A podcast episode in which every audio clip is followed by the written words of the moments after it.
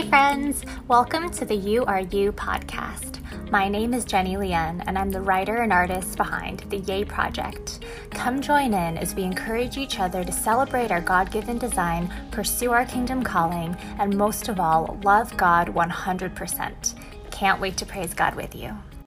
As I started preparing for this episode, Google Doc open, asking God to lead, I saw a vision of a child standing on top of a cliff, holding a wooden staff, looking into the distance, with a large lion standing nearby, looking at the child fondly, light shining all around.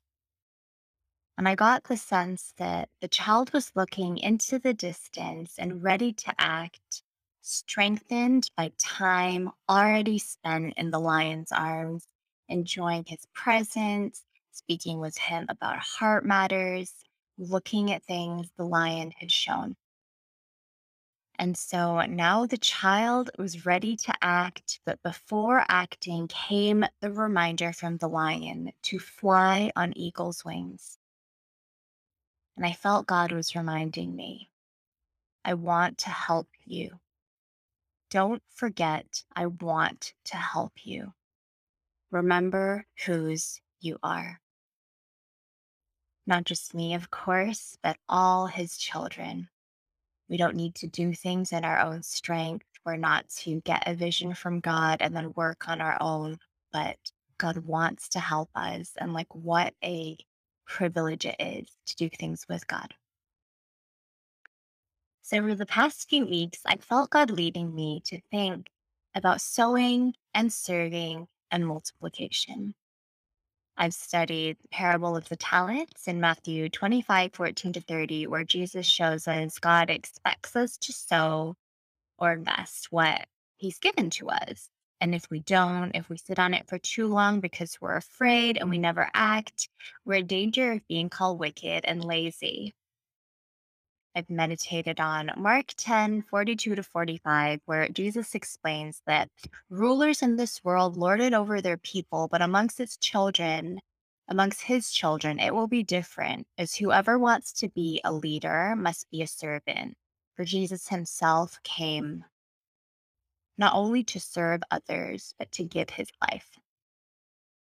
And multiplication, to be honest, I'm not naturally focused on results. I'm much more of a heart led person, sort of just wanting to do my best. And when it comes to serving, I want to serve God as best as I can, enjoying every step without worrying too much about the end result. Because sometimes, like thinking about big, doing big, bold things for God can seem intimidating you know, isn't it better just to focus on God and let God multiply however He wants? And that is the right heart, but it's not bad to strategize and be purposeful and have clear direction because God does give us dreams and they're not just airy, feel good thoughts. If He's giving us this vision, you know, however ambitious it might seem to us, however intimidating, He wants us to steward it well believe it will come to pass and act accordingly. And right now, my church's sermon, coincidentally, not coincidentally, is on God given dreams. It's time to dream again. And I felt God wanted me to read John Bevere's book X, Multiplying Your God Given Potential, at the same time as our church's annual fast, which goes on until the 30th of January. And so it should feel really exciting. Um, but I found myself struggling with it a little bit and asking God to help me sort out my confusion. Like, Lord, I love that you're calling me to serve others more this season. I know I've been in, you know, places of wanting to focus on my own problems in the past few seasons. And I finally feel like I'm in a place where I can and I'm really excited to give. But then why are you asking me to think about multiplication? Like, how does it go together? And I don't know if you're feeling God speaking to you about your future too. I think it's, you know, a natural place as we start the year to be seeking God about our goals and dreams for the year. If you are, I pray that we can continue to pray and seek and wait and listen to what God is saying and encourage one another and have faith that what God says will come to pass. Ezekiel 12 25 says, For I am the Lord. If I say it, it will happen. And again, how wonderful it is that God wants to do life with us. I mean, he could accomplish his plans all on his own, but he doesn't. He wants us, his children, to seek him and say yes and do things together. I mean, he's absolutely king of the universe, Lord of all. And even with all his amazing greatness, he cares about our input. If we say no, he won't force us, but he may reassign the task to someone else. So I'm still sorting out how being servant hearted meets multiplication, what that balance is between results and worship. But I wanted to start, you know, the, the conversation with us now, hopefully, in this episode, in that it might help us strengthen our foundation and remember our why, the why we want to work hard and achieve as we figure out how to carry out these God given dreams this year. So back to the vision. In it, God wanted the child to act. He was expecting the child to act, and the child might not know every single step to take, but he'd already been given the vision. He wasn't alone. He'd already spent time with the Lion of Judah, Jesus. Spent sweet time in his presence, sharing his heart, learning about Jesus' character, growing in strength, knowing what it was to truly be a child of God. And so, as the child is preparing to act, as we are entering this year and stepping into greater revelation of who God is and what he's doing, it's so important to not forget him. Because what does the Bible say about the Lion of Judah?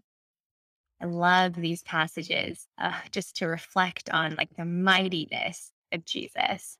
And so, backing up, Judah is first mentioned in Genesis as one of Jacob's 12 sons one of Joseph's brothers. And before Jacob passed, he blessed each of his sons. And when it came to Judah, he said, Judah, your brothers will praise you. Your hand will be on the neck of your enemies. Your father's sons will bow down to you. You are a lion's cub, Judah. You return from the prey, my son. Like a lion, he crouches and lies down. Like a lioness, who dares to rouse him. The scepter will not depart from Judah, nor the ruler's staff from between his feet, until he to whom it belongs shall come, and the obedience of the nation shall be his. He will tether his donkey to a vine, his colt to the choicest branch. He will wash his garments in wine, the robes in the blood of grapes. His eyes will be darker than wine, his teeth whiter than milk. Genesis 49 8 to 12. This messianic prophecy points to the second coming of Jesus, the descendant of Judah who will rule the earth. In Revelation 5, the Lion of Judah is also mentioned when John weeps because no one was found worthy to open the scroll which details God's plan for the world in 5 3, it seemed that no one in heaven or on earth or under the earth had the divine authority or power to answer the angel's call. But then in verse 5, one of the elders says to John, Do not weep. See, the lion of the tribe of Judah, the root of David, has triumphed. He is able to open the scroll and its seven seals then the whole created order joins in a new song of praise to Jesus, our lion and lamb, saying, You are worthy to take the scroll and break its seals and open it. For you were slaughtered, and your blood has ransomed people for God from every tribe and language and people and nation. And you have caused them to become a kingdom of priests for our God, and they will reign on the earth. 5 verses 9 and 10. The description of God's people as a kingdom of priests who will enjoy ultimate victory and will reign with Christ reflects the images of Jesus as both our king and high priest. One day, as believers, we will be in an eternal kingdom that will honor and worship God forever. And ruling this kingdom will be Jesus, the lion of the tribe of Judah. Now, do you ever think about the fact that life as we know it is preparing us for eternity? That what we do on earth will affect our eternity.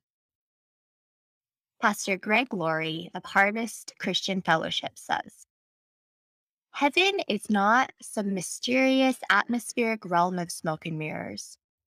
Heaven is a real place for real people where we will do real things. The things we go through in life are not just preparing us for the opportunities God will reveal during our time on this earth, but God is also preparing us for heaven the Bible Project's teaching on new heaven and new earth, Revelation 21 22, reminds us that there's no temple building in the New Jerusalem. It will be a great city where human cultures and all their diversity work together in peace and harmony before God. The teaching explains the presence of God and the Lamb that was once limited to the temple now permeate every square inch of the new world. There's a new humanity there, fulfilling the calling placed on them all the way back on page one of the Bible. Humanity will rule in God's image, partnering with God in taking this creation into new and uncharted territory. This is the hope of the story of the Bible. God's domain and our domain will one day completely unite. All things will be made new death will be replaced with life. The whole earth will be a recreation of the garden, and the glory of the temple will cover it. Every nation will be blessed through the power of the resurrected Jesus, and God's own personal presence will permeate every square inch of the new creation. And as for work, Professor Michael Wittmer, in his book, Becoming Worldly Saints, reminds us that God's future plan is not destruction, but restoration. That God didn't say, I am making new everything, but I am making everything new. He does not promise to make new things to furnish the new earth, but to renew the things that are already here. And one last bit of research the Institute for Faith, Work, and Economics have a great article called What Will Work Be Like in New Heaven and New Earth, which shows us that many aspects of human work will continue in New Jerusalem, Isaiah 65 21 to 23. It may even include the best of human culture and achievements, past, present, and future, such as the wheel, Handel's Messiah, food, architecture, roads, government, technology, etc. Revelation 21, 24, and 26. And that if we understand that some of the things we do now could be carried over into eternity, it could radically change our attitudes and actions in our work. For while God hasn't shown us exactly what work will be like for all eternity, I think what he has shown us is already so meaty. What a privilege and joy it will be to not only be with Jesus, but serve with him, serve him. What a thought that how we serve him now, personal worship in the workplace, how we love on our family through creative arts and outreach, is preparing us for eternity. And no matter what, like God is worthy of our very best today isn't he? We shouldn't be waiting to give God our very best only when we see him face to face, right? So I pray that we're not giving God any less than our best and remembering that we can spend time with Jesus and rely on the Holy Spirit because, you know, we're not perfect. It's so hard to obey all the time, but with the Holy Spirit, we can live a life that is so much better than one that one where we just rely on our own strength. Yes, we have talents to steward, and I pray that God does multiply our efforts and make them successful, as it says in Psalm 90, 17. But in stewarding them, may we grow in our relationship with our Redeemer, Savior, and very best friend. May we have Isaiah 40, 31 imprinted on our hearts this year, believing those who trust in the Lord will find new strength they will soar high on wings like eagles. They will run and not grow weary. They will walk and not faint. Let's close this episode in prayer.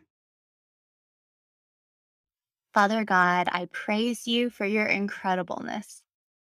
What an honor it is to see even glimpses of your great beauty, wisdom, and might. Your plan is beyond comprehension.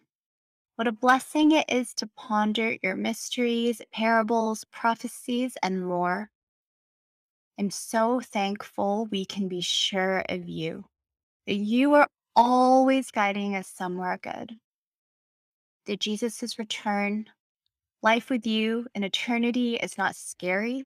It is not lesser than what we know now. Help us to surrender any fears to you. For your ways are best, your love is secure, and as we pursue the dreams you're laying on our hearts, help us to never fall into sinful traps of pride or perfectionism, but may we do all things with love to worship you. Lead us closer to you, I pray. Help us not to delay in running to you when we make mistakes, but know you welcome us with open arms because you are good. We love you. We thank you for all you have given us, Lord. You've given us so much. In Jesus' name I pray. Amen. Thank you for listening to the URU podcast. If you enjoyed it, please leave a review on Apple Podcasts and share the episode. Let's share God's love together. For podcast updates, subscribe on Apple Podcasts or Spotify and follow Yay Podcast on Instagram. For reflections and art, follow the.yay.project on Instagram. Sending you lots of love and let's praise God together again next time.